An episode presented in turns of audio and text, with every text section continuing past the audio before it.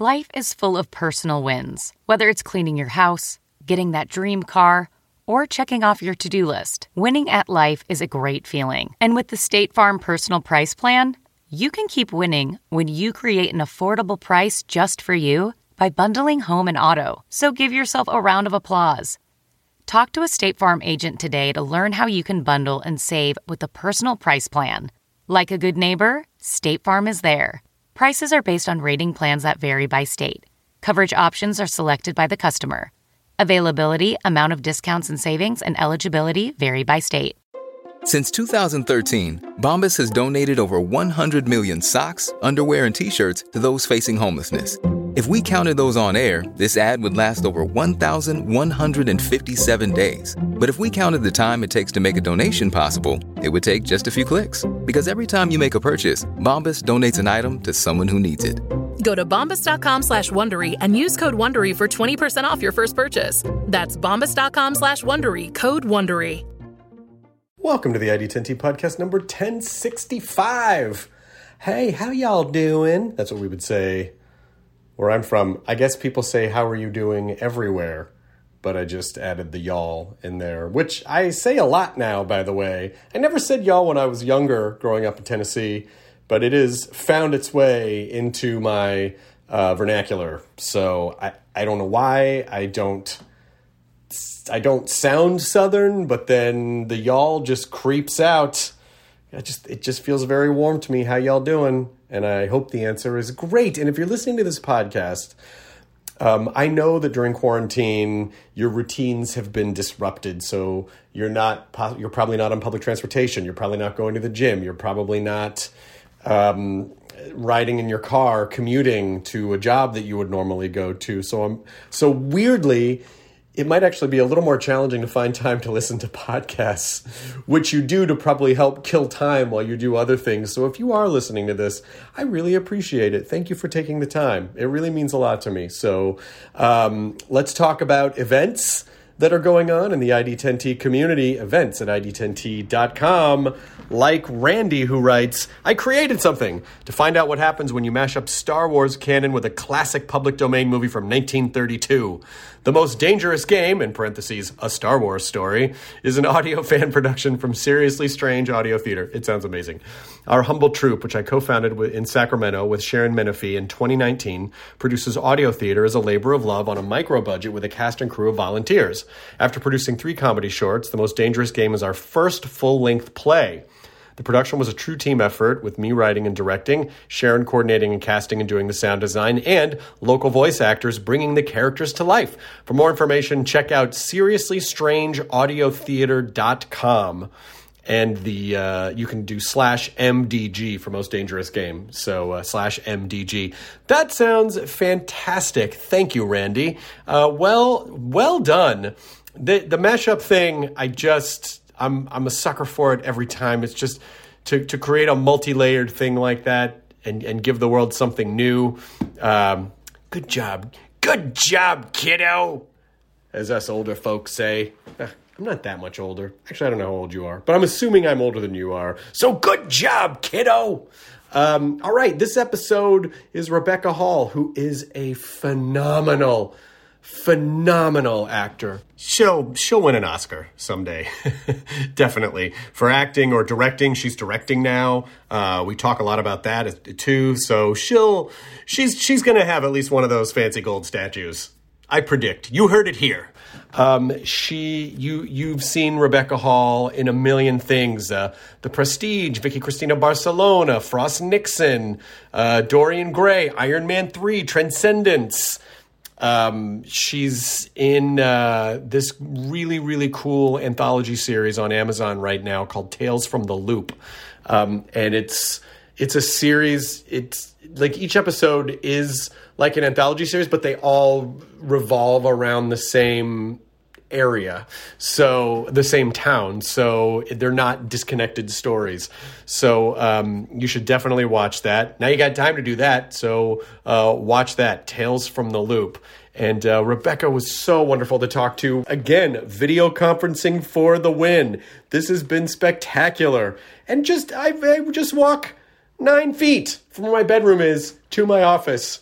to do work. I don't hate that. I'm not going to lie. I like doing these in person when they're possible, but I've really warmed up to this. It has really, really, really been great. So now I'm just throwing out names to the nice folks who booked the podcast. Like, let's see about this person. This person, doesn't matter where they are. We can do this as long as they have an internet connection. So thank you to Rebecca Hall for just being a splendid conversation, and really, really, by the way, we talked about this a little bit too. As I've said before, it's really interesting to see like just sort of a slice of people's homes, home offices or whatever. And I just have to give props. The color of blue in her office, her design aesthetic is really great. And the color of blue in her office was incredible. She says the name of it in the podcast. I can't remember what it is now. I think maybe she said, I can't remember what it is, but she says it in the podcast, and I'm going to hunt it down because it is a gorgeous shade of blue. And so here we go. This is the ID10T podcast number 1065 with Rebecca Hall. Initiating ID10T protocol.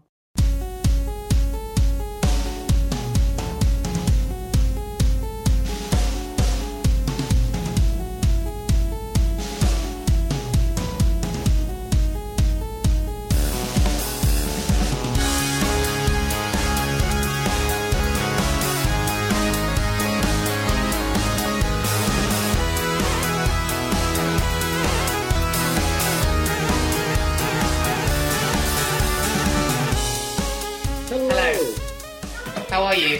Oh my God, that is the ideal background. It's a dark blue wall. It's nothing.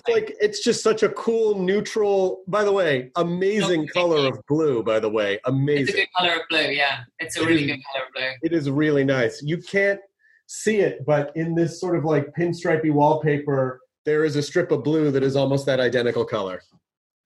I believe it is not Farrow and Ball. I believe it's a copy of a Farrow and Ball color called Van Dyke blue or Dutch something blue. I'm writing Van Dyke blue down. It's a very good blue. This is our office room. It's got good blue tones.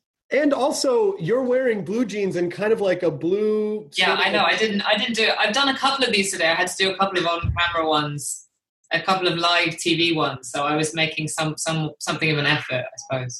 But I didn't actually think about the blue thing, but now you I must have on some unconscious level, really. This is the perfect like editorial photo shoot thing that's going on. It's like all the tones are sort of tied in. I mean, my wife and I love like, you know, restoring houses and yes, all the sort of decorate. And so whenever I see a color that I like, yeah, I write it down. Oh, yeah. You do? Mm-hmm. Love it. Did you buy, I assume you own the house you're living in? Yes, this is our house in Hudson, New York, where we live. All right. And so was it, when you bought it, was it a bit of a fixer-upper?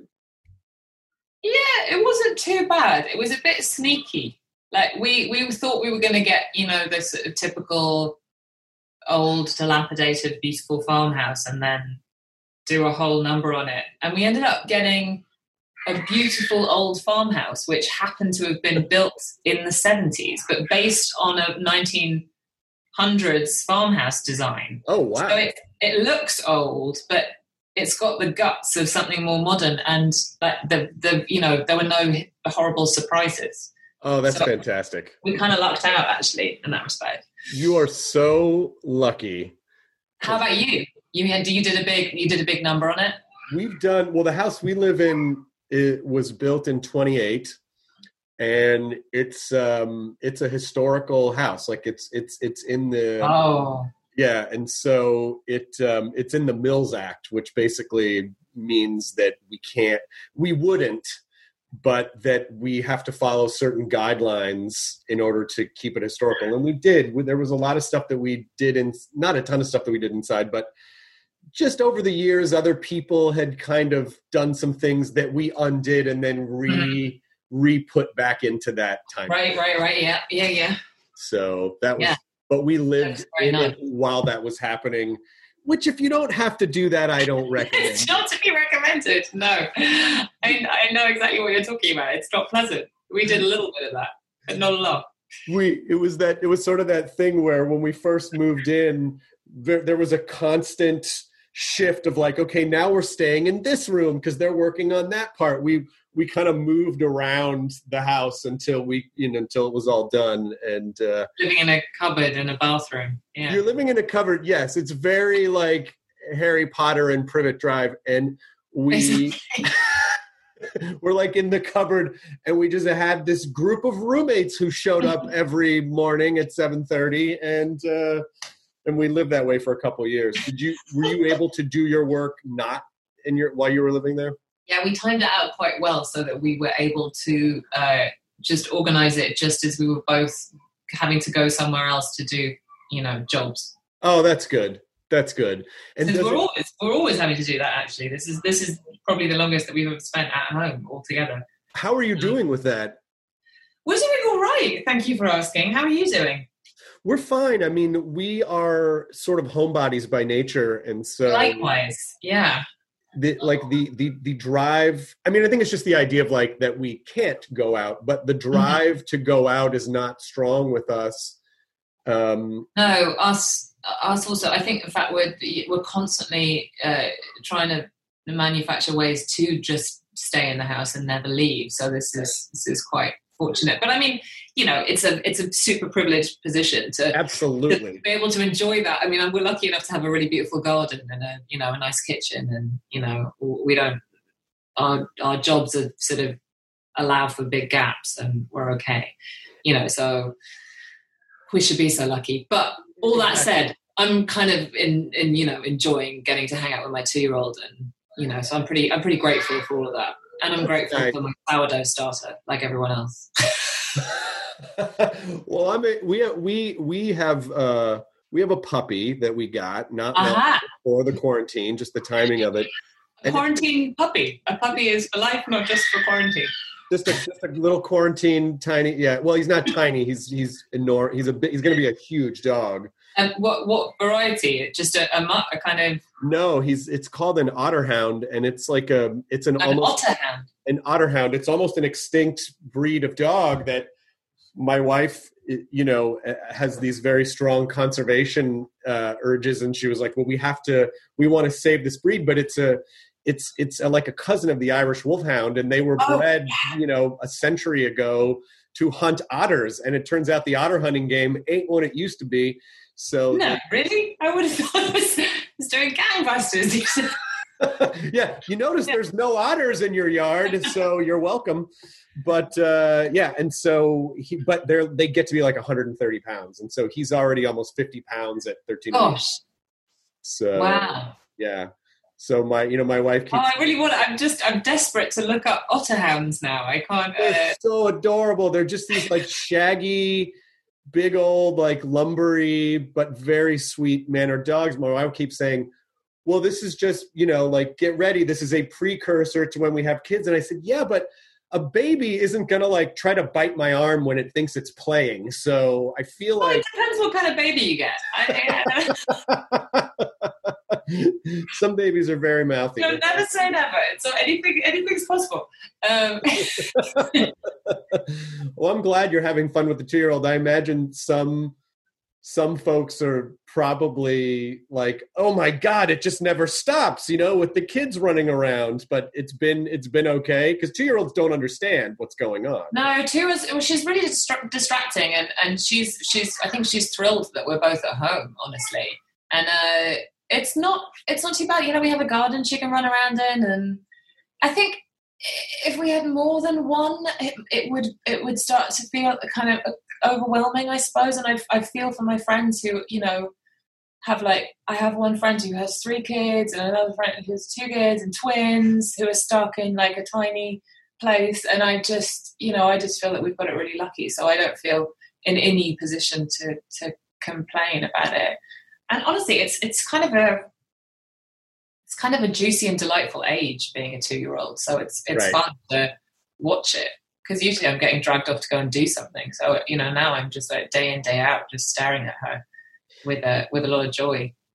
Yeah, because what's crazy is that they like my friend has 3 kids, but he and his wife are having a really great time with them, and the oldest one is 6. and he's starting to play drums. And it seems so weird because when you get older, 6 years goes by like that, but you realize that a person can literally go from a blob to like a fully formed creature with its own likes and dislikes. Right. And it's so surreal how quickly that happens. It just seems like a valuable time to be around a child from 2 to 3 when their personality really starts to take hold. Exactly. No, it's sort of magic on some level. What sort of stuff is she into? Have you started to notice patterns of like, are there certain types of activities, or does she like? Yeah, she loves music.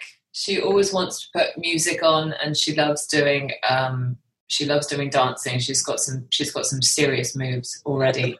I don't even know where to begin to describe. And she's getting to this really delightful stage where everything is,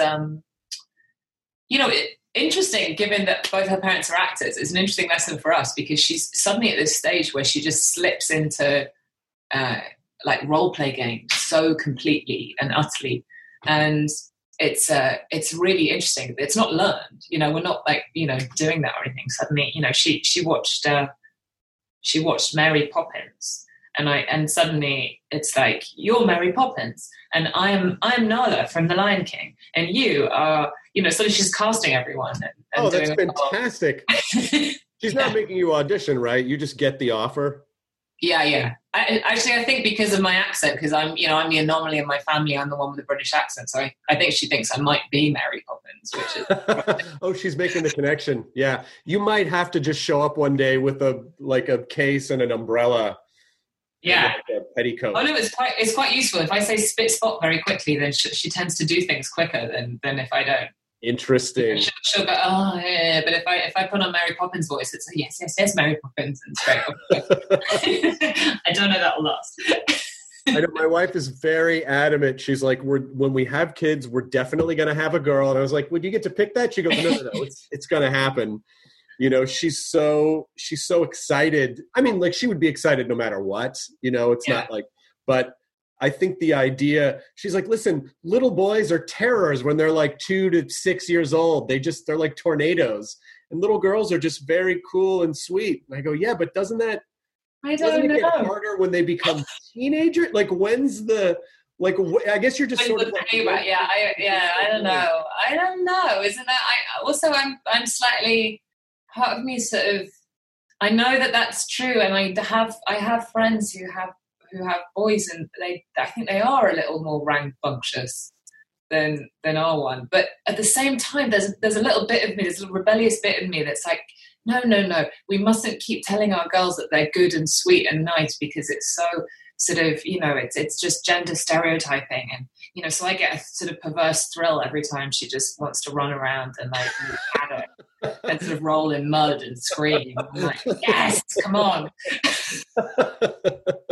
Well, that's definitely, I mean, my wife is much more, is the adventurous one in the relationship. So hopefully whatever kind of child we have, they inherit that from her. Because I'm the more neurotic, like, I don't know, maybe we should not go do things, it's safer if we, so hopefully they inherit. I don't want that. It's like those qualities where you're like, I hope that doesn't just pass on to the kid. I hope that circumvents them. Yeah. I know what you mean. Oh, and she's... What's she saying? Just making noise. I don't know what that was. I'm going to try and keep my profile low because she will definitely come and get involved in this interview if I... You know what? That'll be fine. This is very loose, by the way. There's no real structure to it. It's just a loose conversation. I've had like people bring in their pets and kids and like... This is just a fun... I never thought I'd be able to do these via video conferencing because I always thought, well, you have to be in front of people to have a real conversation. And this has really like opened up a whole world of, oh, wow, this actually kind of works. And it's sort of fun to get a peek into like people's houses, and how they live and what their kind of space is. No, I'm really enjoying the alligator. Crocodile. Oh, yeah. My wife and I both have an affinity for weird vintage taxidermy. And so you're those people. We're those people. Well, I mean, like... No, I'm with you. I think I all power to you. But that's pretty serious piece. That one's pretty serious. And there's a giant, like, bird-eating spider behind him. And then just sort of like the old oil paintings. I remember the first time I read a beautiful typewriter. Yeah, a really old typewriter. Everything in our house is some kind of an antique, or I can tell you where everything came from. But I remember the first time I went to the Natural History Museum in London, I walked in and I was like, I want to live here. And she's exactly the same way. We just have that weird, I don't know what it is. We love your country. It's a good country. I'm fond of it too. There's just so much history, like I feel like so much of America, the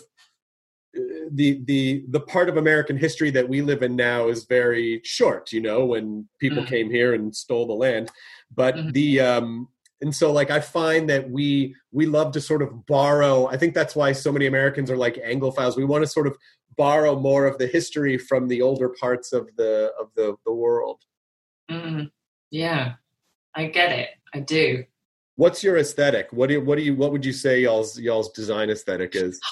I think we're very like. I feel bad because I'm only showing you this blue wall, so you can't exactly get much right. I'd say it's like look here. I'll spin you around so you can see a bit more. Oh, great! It's like oldie, lots of books mixed with a bit of modern, mixed with a bit of old antiques, farming. Yeah, there's some nice brass in there too. I see like a couple of brass. We have a lot of antiques, and then we have the odd bit of... No, it's mostly antiques and old sort of vintage finds and a lot of books. Have you, since you've been spending more time at home than normal, are you getting the itch to like, oh, maybe we should rearrange or maybe we should redo this, or are you just pretty happy with the way everything is? Yeah, I spent 3 days furiously rearranging one of our living rooms, yeah. Well, for actors, like you live a pretty nomadic lifestyle. You got to pack up and move and live somewhere for 1 to 3 months. That becomes your home. I'm sure. Do you have a ritual for how you kind of arrange your temporary spaces when you're on location? I do actually. I do. I'm really fussy about it. I'll always move things around to however it feels better or however I want to use the space. And one of the first things I always go out and buy is like a candle, because I get very prissy about smells in new places. it's really princess of me, I know, but I think it's... What's your candle smell? What's your candle smell? I tend to go for the sandalwoody sort of smoky kind of earthy business. Yeah. Very nice. I just bought a candle that smells like someone made a candle that smells like a new Mac computer. Like that smell, like when you open... That sounds awful. Why would you? You mean like sort of cellophane and saran wrap and like? No, there's like a smell that like a brand new electronic device has. It's like a kind of alloy smell. I know exactly what you're talking about. It's a sort of alloy and plastic kind of. They somehow made it very pleasant. I don't know. Maybe it's just. It's the smell of corporations. Is what it's... Well, when you frame it like that, yes, that is not a great smell. Something about it, though, like it just, yeah, I know that's funny. You went very earthy, and I went very like technological. No, I'm sure that the Mac computer smells. I'm just like, hang on a minute. I'm just trying to have a. Not anymore. Right, you know what's going to happen? Mac does not smell anymore. I'm going to find a way to send you one, and then that's just too funny an idea. I really want to smell it.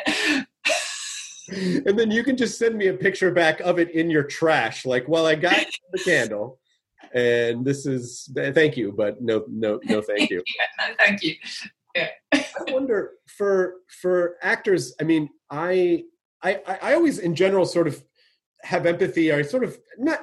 It's not that I feel bad, but acting is such a strange track because you generally can only do your job when someone else tells you you can do your job. You know what I mean? Like there's only so much you can do. Whereas, like I can do podcasts on my own. I can do stand-up comedy on my own. I can write on my own. And I always feel like actors are sort of imprisoned in this machine, but even more so now when it, could be a while before people are going to theaters again or have television and films up and running again. So what, How are you coping with that, or what are some things you're doing to sort of scratch the creative itch? It's funny, isn't it? Because this moment, it's like we're really actually really realizing what the truly indispensable services in our society are, the jobs are, the people who deliver things, the people, you know, and nurses and hospital. You know, just like we're so sort of very aware of the people that who are performing the essential services right now and have to keep working.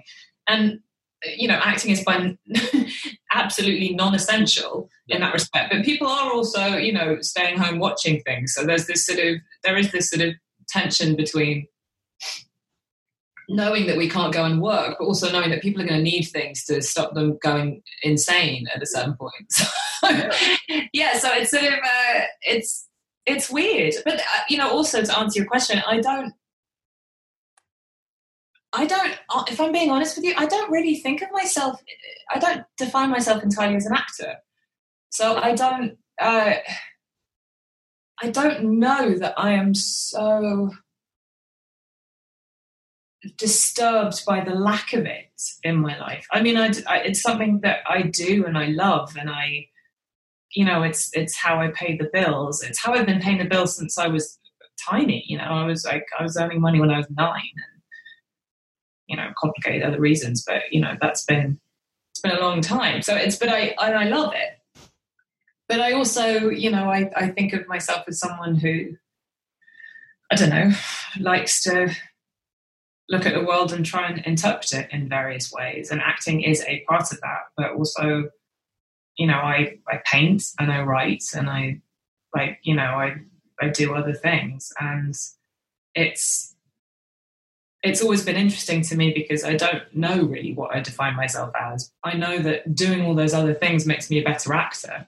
Mm-hmm. And I wouldn't necessarily say that I'm any of those other things more than I am an actor, because acting is the thing that everyone knows me for. But this time has, you know, been a sort of focusing moment for that, because I've had time to go and, you know, sit in my funny attic and paint pictures and read books and drift downstairs and play the piano, although Ida really hates it when I play the piano. She immediately comes and makes me stop.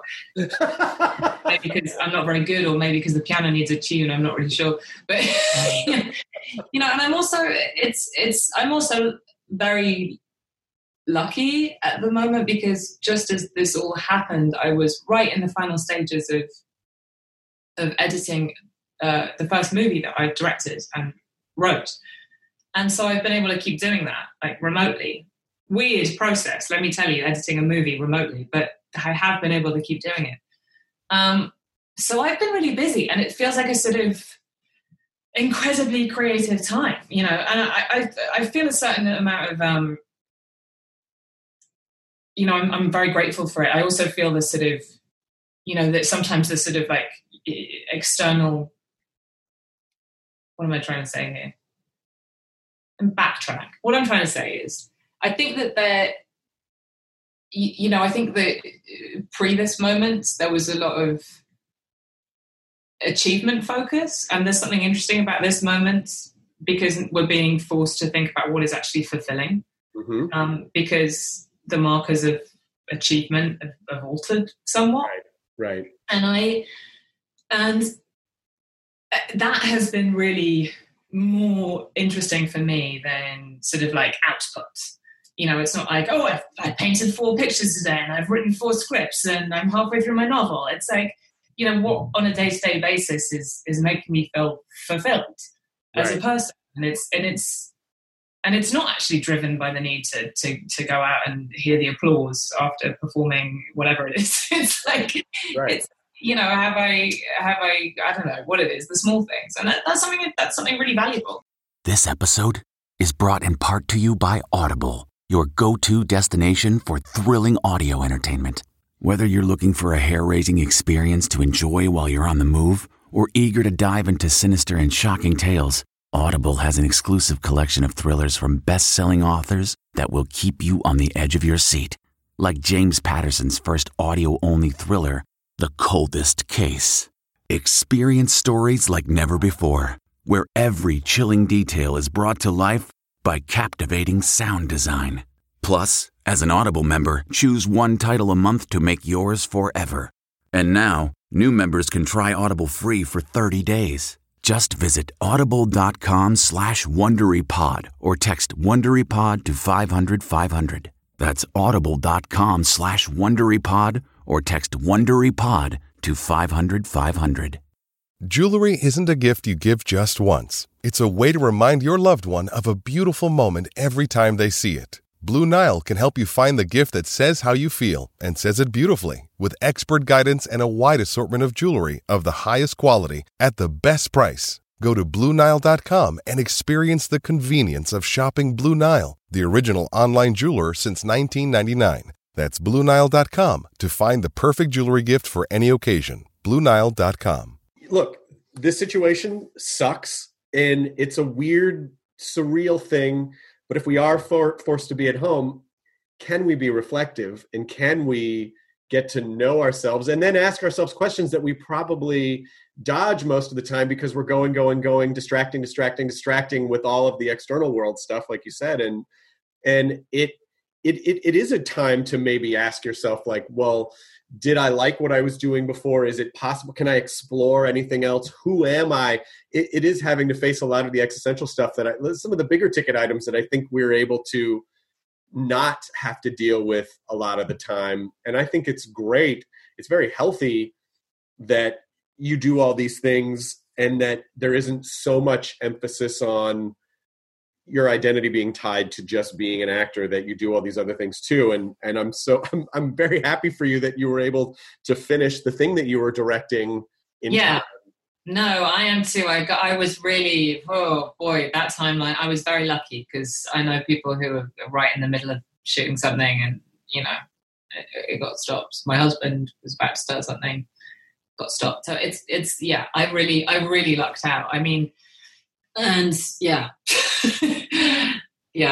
really lucked out. What was the project you were directing? I mean, if you can talk about it at all. No, I'm happy to talk about it a little bit. It's still, it's still in process. So, it's a script that I started work on a long time ago, and it's based on a really extraordinary novella by a woman called Nella Larsen, who was a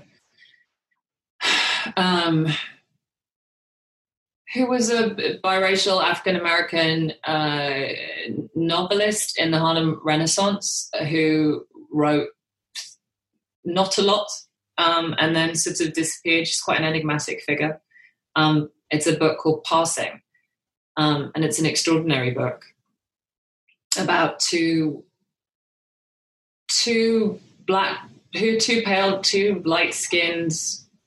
black women who are able to pass as white, and one has crossed the color line in 1929 Harlem entirely and lives with a white man who doesn't know that she's black, and the other one lives in Harlem and has not done that. And they were at high school together, and at the beginning of the film they run into each other, having not seen each other since high school.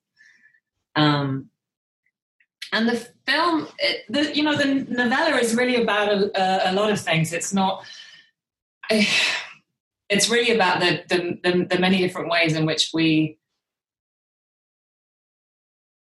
perform our identities, or on some level, or how our inner lives do or don't match up with the projection that we put out into the world, which is so applicable to the world today. It's such a contemporary theme when, with social media, where we're able to put out this, performative version of ourselves, or this identity, or creating an image that may or may not be who we are, who we want, how we want to be seen.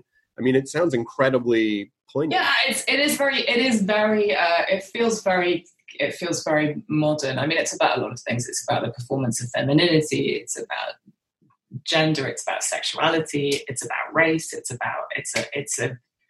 a very complex story. And I was attracted to it because I present like a English Rose type, but my mother is from Detroit and she's biracial, and my grandfather likely passed. And more than that, his parents might have even passed because, you know, so he might have been born of two biracial people who, you know, it's like I come from a long line of this particular story in American history. It's part of my heritage. And, you know, I'm not, I suppose the sort of, the kind of, the end point of passing, of white passing in someone's history is someone like me who's not really, doesn't really understand their heritage and doesn't really, and wasn't brought up identifying as anything other than white. Mm-hmm. And it's a, you know, I have a sort of complex relationship with it, I suppose. So I have very personal reasons for making this, and I feel very moved by the story, but I also have creative reasons for making it. You know, it made kind of sense to me, and I could understand the characters, and I could understand how I thought the film should be made. So, you know, I think the film, I don't know, hopefully it speaks for itself. I'm growing proud of it day by day. Was it able to provide a gateway into understanding your own identity, your own history? Yeah, I don't know, because it's still, you know, it's still 1929. It's still things that I don't, that are kind of removed in a way. But yes, I think what it did principally was it was a sort of way of blowing open any remaining,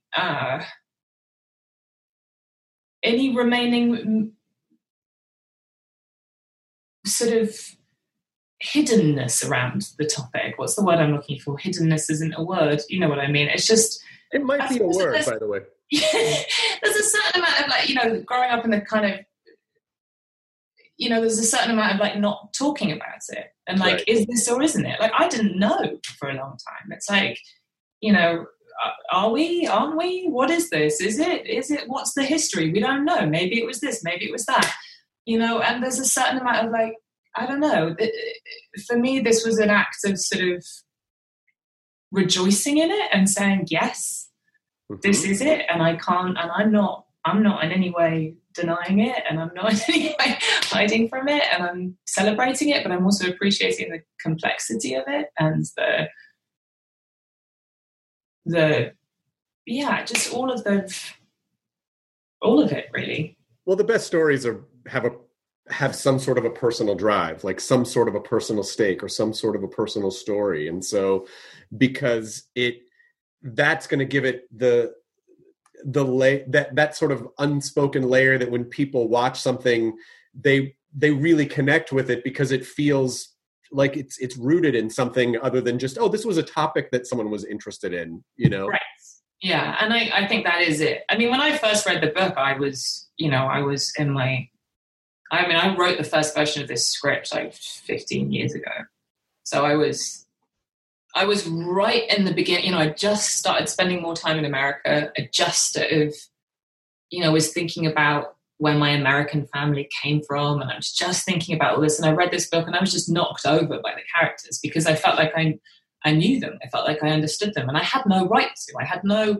There was nothing in my experience. I was like, I don't understand why I should feel so close to these characters. And I recognize aspects of my mother in some of them. I recognize aspects, you know, it just felt very, I had a very strong reaction to it. And I knew that I had to, you know, I just had to sit down and have a go at writing the script as a way of understanding that. And was it the kind of script that you would write and then put away for a couple of years and then come back to, or were you trying to get it made the whole time? Or did you, I guess. Oh no, I wasn't trying to get it made the whole time. I was terrified of it. I mean, it was pretty ambitious. I mean, I wrote it and I knew, like, after the first screenplay, I knew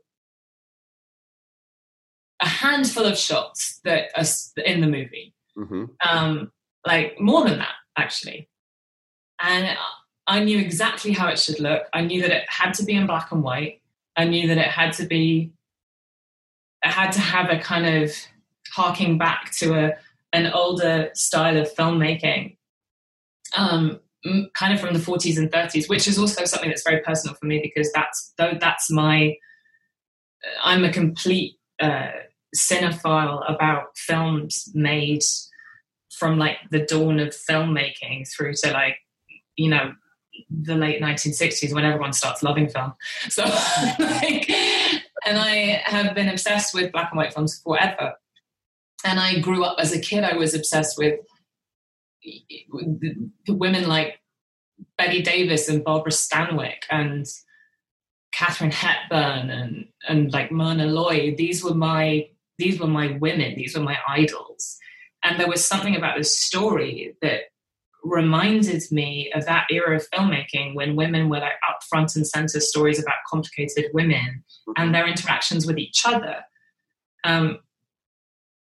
And I felt so strongly that to see a movie that had that placement in cinematic history, but had two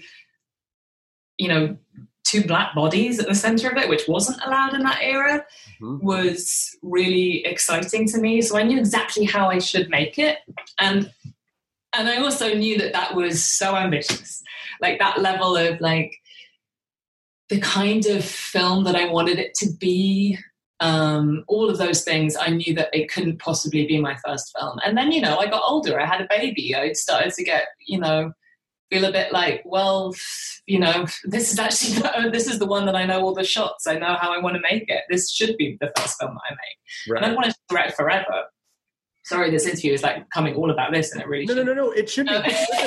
This is just a conversation, and this should be about whatever I, you know, this is one of the reasons why I like being able to see people, because I can see the joy in your face when you're talking about it, and it's actually making me excited to see the thing when it's done, because I can see how. I hope so. Yeah, I'm. Yeah, it's. You know, I'm pretty proud of it. I mean, and so much of it has nothing to do with me. I mean, I happen to have some of the greatest actors in this film that are around today. I mean, Tessa Thompson and Ruth Negga are the stars, and they are just extraordinary in it. I mean, both of them. It's kind of really everyone is just going to be knocked flat out by both of their performances. Are you in it at all? No, I'm not in it. God, no. No. No, and they're so brilliant. And also Andre Holland is in it, and he is phenomenal. And Bill Camp and Alexander Skarsgård. I'm lucky. I'm real lucky. Like, I have great actors in it, and that's half the battle, honestly. But yeah, I mean, so just to answer your question quickly, I'm rambling, but like it went in a draw because it felt too ambitious. And then when I got over that and started showing it to people, if I'm being completely honest, you know, it would be, well, this is a fascinating story and all the rest of it, but you'll never get it financed. And then that went on for years. You know, I attached Tessa and Ruth I met up with them, and they said, we want to make this film. We're behind you 100%. Forever grateful to the two of them for believing in me. And that it was a rough road. You know, partially because it's black and white, and nobody wants to finance films in black and white, especially by first-time directors. You know, it was a big ask, but also because it's about two black women, and it's the landscape is changing. Thank God, it is changing, but it has taken a long time, and it hasn't changed that much. You know, it wasn't a slam dunk, and it should have been, because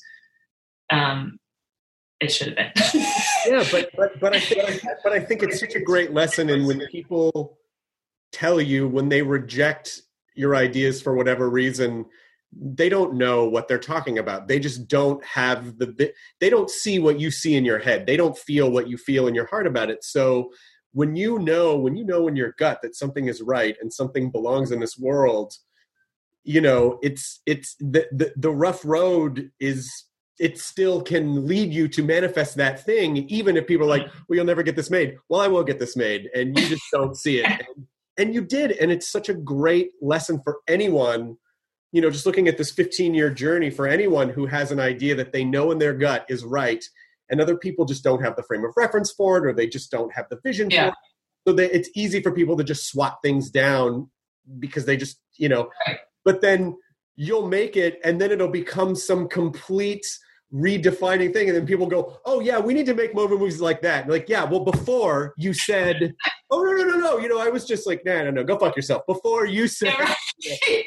So it must have been. Yeah, you'd be surprised how often I got like, oh, it's a film about two women. Oh, great. Like, you know, who do you have in mind to play the white guy that's in it for two scenes? Like, no joke. Oh my God. Well, I applaud you for sticking to it and making it happen regardless of any of that rough road. I'm sure it makes it that much more rewarding having. Oh, it does. It really does. I mean, I feel like, yeah. Because then you get that sense of like, well, yeah, who got the film made that you said couldn't get made? I mean, that first day on set after this entire 15-year journey, how surreal was that? Totally surreal. It's a funny story. More surreal by the fact that I had like a stomach flu. Oh, no. Oh, no. I mean, I always imagined that my first day on a movie set as a director would be very surreal. But I had spent 24 hours like really, really ill and throwing up. And I was directing, we were doing a scene in a car, and I was on like the truck behind the car that, you know, the rig that's holding the car, and you're in the truck and you're sort of like talking to a walkie-talkie to try and talk to everyone about yes. everything in the shop. And my producer was holding a bucket. I was delirious. So I don't know. I feel I got slightly cheated out of that moment. No, well, or when it's all done, you can go, I fucking earned this. Across every level. Yeah. I earned this. You just be going on talk shows. They'll ask you questions about it. You go, no. You don't understand. I earned this. You don't understand. But it is those things in life that I think that we, you know, there's this idea that you really fully appreciate things when there is discomfort in the process. Mm-hmm. Like what a gift discomfort can be, mm-hmm. because not only does it show you what you're made of, it gives you such a tremendous growth curve. And then like what an appreciation, you know, coming on the other side of this, what an appreciation you'll have for what you would have appreciated it no matter what, but the fact that you had to go through all these things to get paid. What yeah, an incredible. I mean, I'd rather not have been throwing up in a bucket, but I see what you're saying. I also think that your design aesthetic is a very positive. I think that is telling for like the kind of, because again, this room you showed me has such a cool vibe to it. You know, just the color and the different styles of furniture that all like talk to each other and the composition mm-hmm. of the furniture. When you, I think that really does say like what type of, like, I think the film's going to feel really obsessive. Yeah. Yes. Obsessive. Are you an obsessor over details? Yes, I am. Yeah. Yeah. Terribly. Like to a degree where you feel like, do you feel like things are never done, or are you able to be satisfied with things, or do you feel like it's always it could have been a millimeter more this way? I think that in the past I've been that person that has never been satisfied with anything, but I think I've gotten over that. I don't know. It's like it feels like a sort of I don't know. Certainly, you know, like when it comes to acting, I always. You know, there was a sort of romanticism about those actors that you hear about that are like, I never watch my work, you know, I couldn't possibly. And I was, and part of me was like, yes, no, I can't either. That's awful. Oh God, I can't bear to look at myself. And then I don't know, I got older and I was like, you know what? It's not just me that made this thing. Other people are involved in this, and I owe it to them to like sit through and actually try and look at it objectively and not just look at it for all my faults or, you know, the fact that I have eye bags that one day or whatever. But, you know, actually try and appreciate it for a piece of work that a lot of people put a lot of effort into. And I try to let go of my perfectionism at a certain point. I mean, it serves me to a certain level, but then there's also got to be a point where you have to let go of it and just, you know, appreciate it and let it be. That is a hard thing to overcome too, especially because, yeah. you know, I think part of the reason why people do get obsessive over things is to, I don't know, to at least feign some sense or at least be able to tell themselves they have some sense of control. And exactly. When you're in a business that is so volatile, you've got no control. No control over anything. I mean, no one in life, you know, like, I think what we're realizing now is that we don't have as much control. As we don't have control over anything. No. And honestly, I think that's one of the joys of being an actor, perversely or masochistically or whatever. But like, there is a sort of joy about turning up to work and being like, well, I'm just going to give you everything I've got, and mm-hmm. then I'm going to go home, and you're it's all yours. Like, it's not my business what you do with it. I don't have to deal with it. I'm just here to enjoy and do, and then I leave. You know, and there is a kind of joy about that. Yes, but then where is your job as the director is the complete opposite. Complete opposite. Oh, you have to know everything. You have to answer everything. Yeah. And you have to decide everything. I mean, you're the last word on all of it, you know? Like, to me, directing always sounded like a fun thing until I think about the editing process and I go, too much choice. Like, there are a million ways I could fuck this thing up, and it just stresses me out too much. That stresses me out too much. No, it is like a sort of a gigantic Rubik's Cube or something. I don't know, but I do feel it is a bit of a Rubik's Cube. Like, you can do all these variations, and then suddenly something clicks, and you're like, oh, this is what it's meant to be, and this is what it's been. Like, the film is going to be its own thing. You can't really force it to be something else that was in your head, or you can't really force it to be, you know, something that becomes in your, you know, something else, or it has its own thing, which is sort of fascinating, actually. But, you know, I say that, but also I obsessively storyboarded the whole thing, like, with, and was editing the you know, this is where this edit's gonna be, and there's a bit of the movie that is like that. Well, you also, it is, I would imagine there's probably that balance between you can plan something to a T, but then you get there on the day and it's like, well, this thing happened, and now we have to figure out how to improvise or be flexible, because we just don't have the time or the money.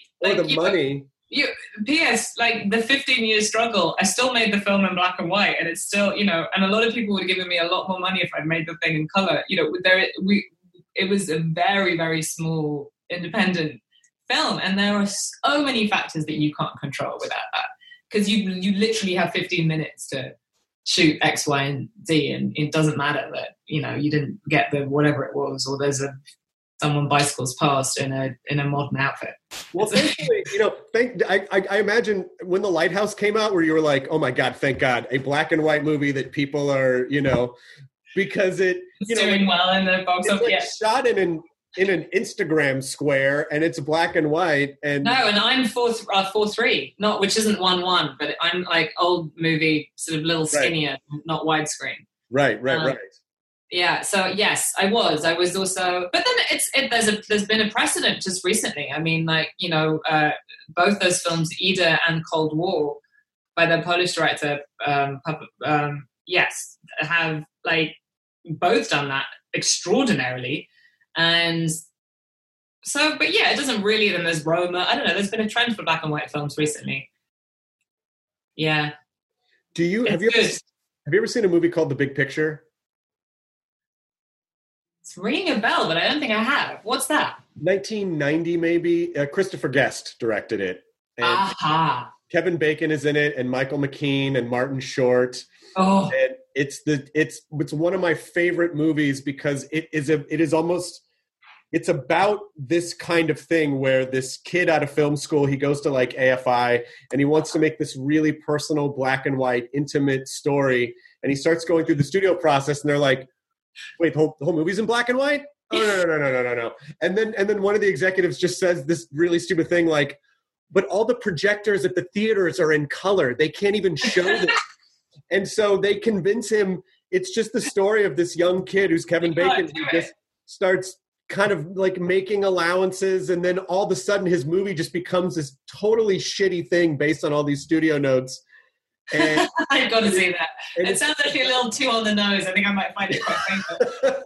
But it is about sort of like, look, you know what you know, and you believe what you believe, and stick to your guns when you can, and really, you know, like, follow your heart. And it's such a fun, weird sort of live action, and the characters are kind of cartoony, but it just, it's such a sweet little movie about, you know, about this journey. I think, you know, as you're sitting around, it might be a fun movie for you to watch. It's called The Big Picture. I'm definitely going to go check that out. Thank you very much for that. No, of course. But even back then, that was a time when people were essentially just making movies for theaters.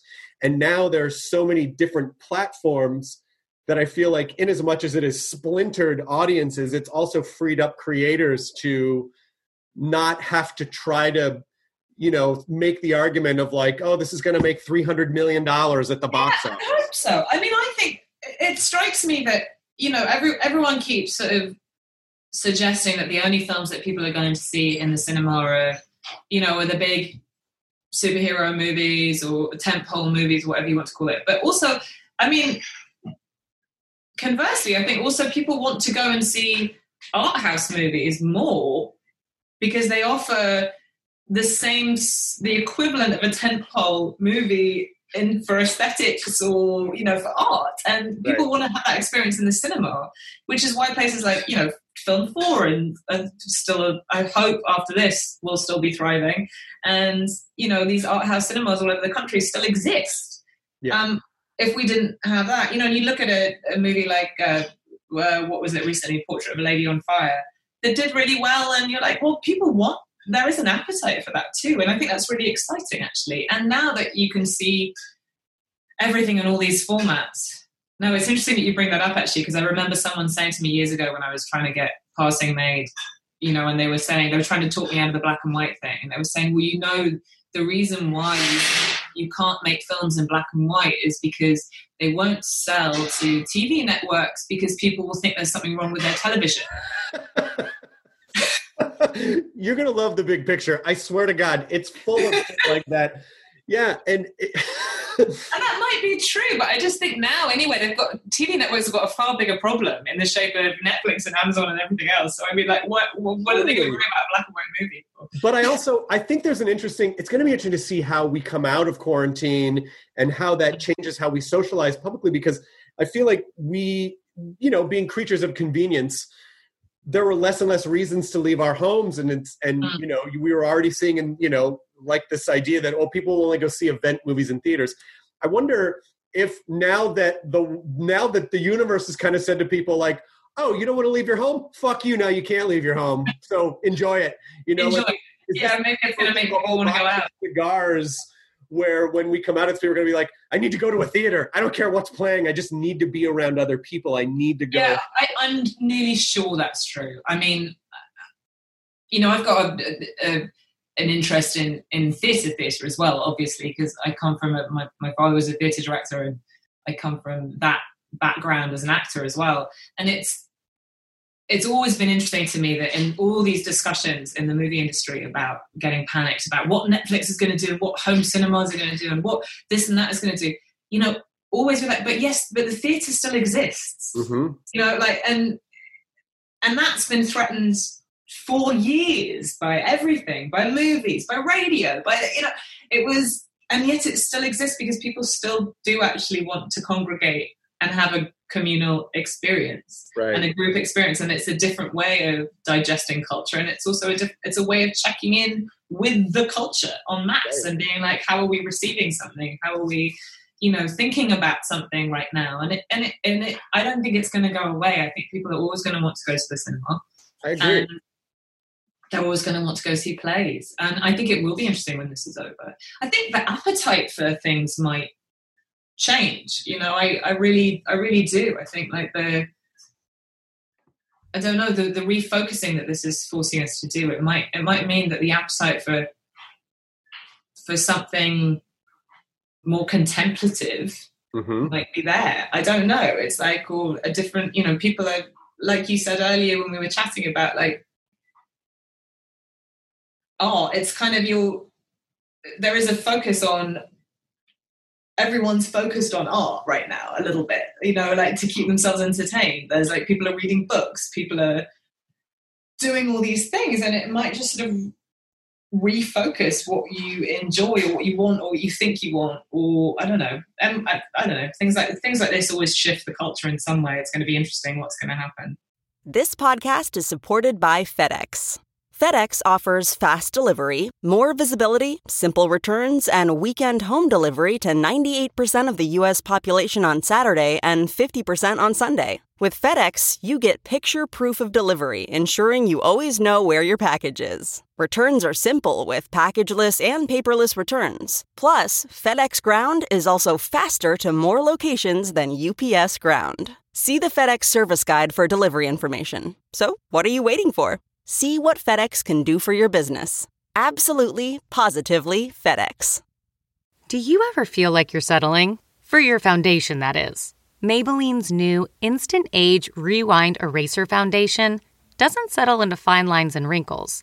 With SPF 20 and moisturizing pro-vitamin B5, this foundation not only provides medium coverage and a natural finish, but also protects and nourishes your skin. And the best part? The blurring sponge tip applicator makes application a breeze. Say goodbye to cakey, uneven foundation and hello to a flawless, radiant complexion. Try our new foundation today and see the difference for yourself at Amazon.com/Instant Eraser Foundation.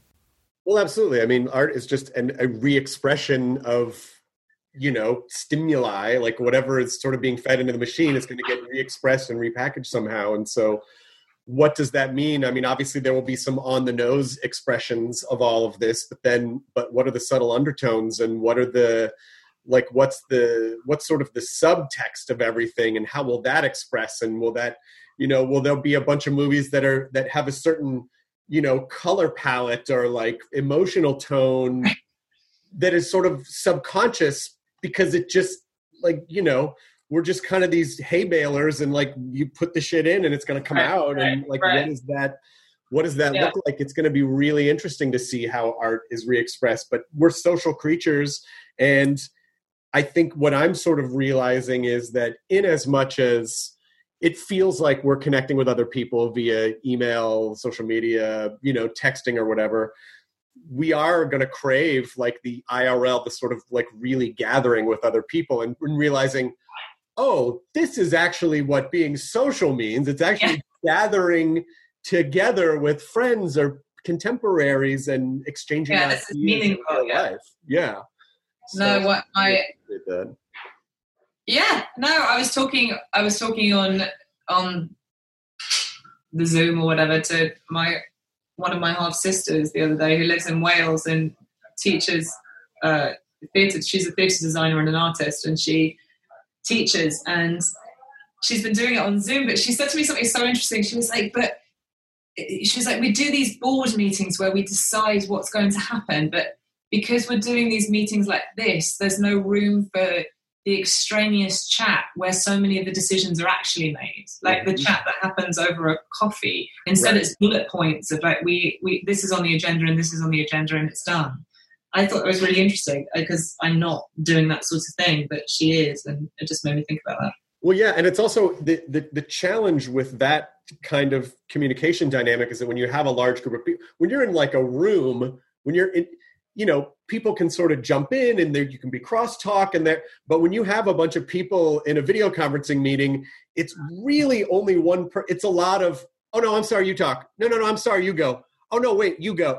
There's unless you'd have a birthday party for a toddler. We did a Zoom birthday party 2 days ago for Ida term 2, and it was just a heap of her toddler friends screaming and nobody had the little green box. Did the 2-year-olds, did they recognize? No, I didn't know what was going on. There was just a lot of squealing. It was great. It was really something. It felt like an art installation, honestly. What a strange experiment. Was it basically just the other parents like, sorry, I don't know. They just. It was actually the best sort of birthday party that for me and Morgan that we could have had, because it was all of our friends from several different time zones with kids. It was nice. My friends in England that have kids, and friends in LA that have kids, and friends in New York that have kids, and all on the same. It was pretty funny. Yes, no cleanup. That you do not have. No cleanup. And there was no catastrophe, and there was no tears or crying or cleanup. Yeah. That might be the one thing that sticks around after quarantine. It's like, yeah, we're just going to do a Zoom birthday party. It's just easier, you know. No, there's no liability. You know? Yeah, virtual party bags. I'll send you a gift card. Yeah. It's an Amazon gift card. You pick out what you want. You know. Yeah, I don't know. I mean, it is for kids who I would imagine tend to want to be around other kids to socialize. It must be kind of strange for some of them too. Definitely. Yeah. I mean, our kid mostly hangs out with us, so I don't know.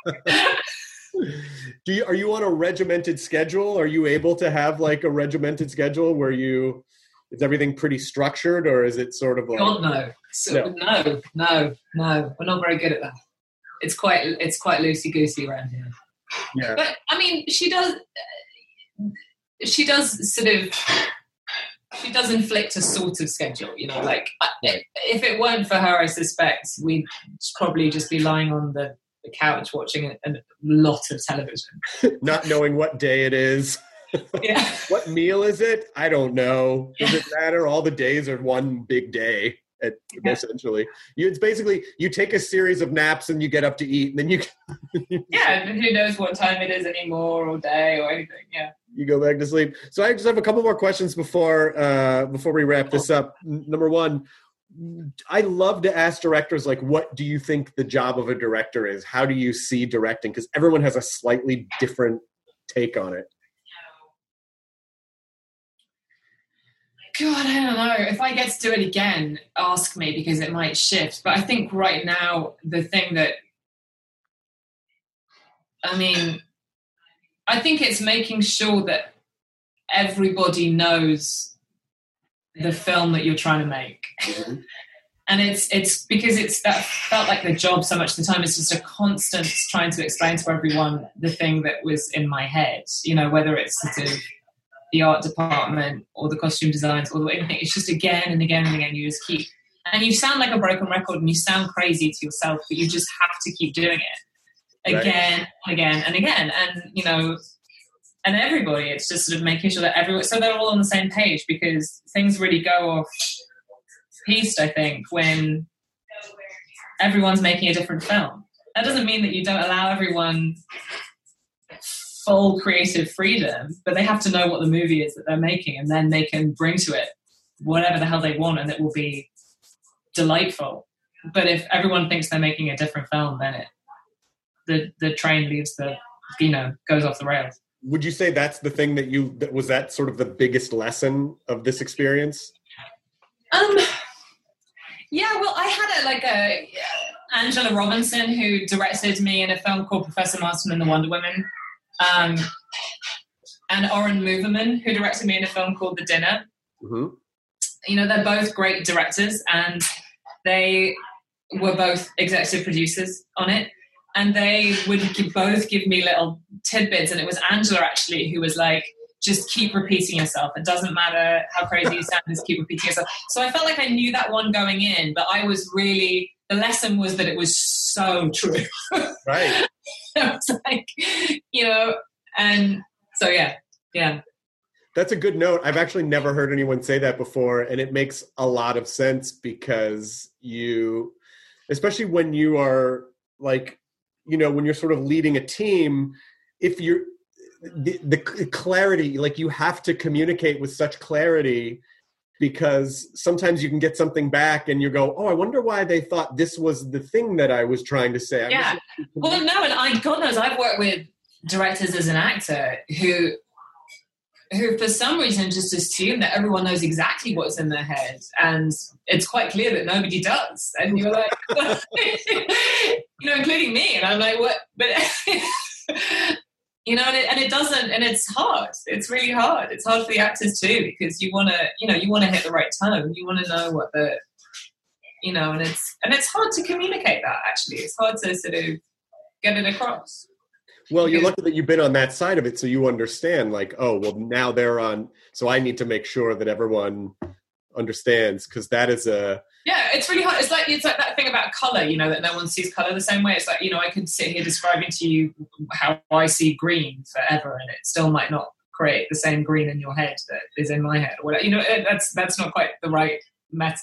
You know, listen, I was a philosophy major, and that fucked up my brain the first time that was introduced to me, like in my basics of philosophy class, like when the entry level, where they're like, well, you know, I don't know that when I say a table that you see the same table. And I was like, oh my God, I can't even fucking process that. Like, it just, that idea of trying to understand what someone else understands an object, a reference point to be. Yes, you're absolutely right. It's a wonder that we're able to even organize as a society and have some common agreements on things. Yeah. Exactly. At all. Yeah. What are you... Lastly, sort of, what are you kind of like, I'm trying to give people as many sort of positive nuggets to chew on as we're sort of navigating all this strangeness, just ways that you stay joyful and positive and inspired and happy and hopeful. Is there a mantra, or is there just sort of a general outlook or something that you're able to fall back on for, you know, when people kind of feel weird? You know, Our worlds have all got smaller in some way across the board. Like, whatever your world is, everyone's has been forced to be smaller. And I think that possibly the only way to really like survive this is to take some pleasure in the small things that you do still have access to. And, you know, I think that's why everyone's cooking all the time. And but there's something very satisfying about, you know, oh, I'm going to, you know, and make pasta today, and look at it. It's very like, or you just look out the window and you're like, whatever you see out the window, to try and find some joy in that. But I'm not, you know, some people's windows are better than others. God knows. That's probably awful advice to someone. But no, I think just finding some joy in the small things that surround you, I think, is probably the best way to get through this. And I think we definitely had, I think not all people, but I think by and large, a lot of people had lost sight of that. And I certainly don't think that our culture necessarily fosters appreciating the small things and appreciating the life stuff. But those are all the things that, you know, when you talk to people who are older and wiser, those are always the things that they go like, yeah, I just got rid of all the shit that I was obsessing over that didn't mean anything, and just focused on the smaller things and appreciated the moment. And so hopefully we're in a state of transitioning into more of a wisdom. Maybe there are more wisdom nuggets that we can take. Yeah. Wisdom nuggets are probably always good. I'm all for wisdom nuggets. Thank you so much for taking the time to do this. This was so wonderful to chat with you. No, it was really nice chat. Very nice chat. When does, first of all, you probably don't know when Passing is coming out yet. Yeah, I know. I spent the whole time talking about Passing, and it's really not the press junket for it. It doesn't matter. People can see Tales from the Loop now on. Yes, Amazon. They can see Tales from the Loop now. I don't know when Passing is coming out. We've got to, you know, play it at festivals. Hopefully we'll get into some festivals, and it's got to sell. It's, you know, early stages of all that stuff. So. But Tales from the Loop is a fun sort of, it's like a sci-fi anthology series, but rather than being a bunch of disconnected stories, they all sort of center around this one experience that the Tales. Yeah, and it's actually very subtle and philosophical, and sort of all the things that we were just chatting about, actually, in terms of it's slower paced and contemplative, and it's also escapism, but it's meaningful escapism. So I think it's quite good viewing for this moment in many ways. Thank you so much, Rebecca. It was an absolute pleasure talking to you. A pleasure talking to you too. Thank you. I wish you all the safety and health in the world. And, you too. And I'm legitimately excited to see your movie when it comes out. It really sounds amazing. Thank you so much. Thanks, Sarah. Take care. You too. Bye-bye. Bye. ID10T scanning complete. Enjoy your burrito. Nancy's love story could have been ripped right out of the pages of one of her own novels. She was a romance mystery writer who happens to be married to a chef. But this story didn't end with a happily ever after. When I stepped into the kitchen, I could see that Chef Brophy was on the ground, and I heard somebody say, "Call 911." As writers, we'd written our share of murder mysteries. So when suspicion turned to Dan's wife, Nancy, we weren't that surprised. The first person they look at would be the spouse. We understand that's usually the way they do it. But we began to wonder, had Nancy gotten so wrapped up in her own novels... There are murders in all of the books. ...that she was playing them out in real life? You can listen to Happily Never After, Dan and Nancy, early and ad-free right now by joining Wondery Plus in the Wondery app or on Apple Podcasts.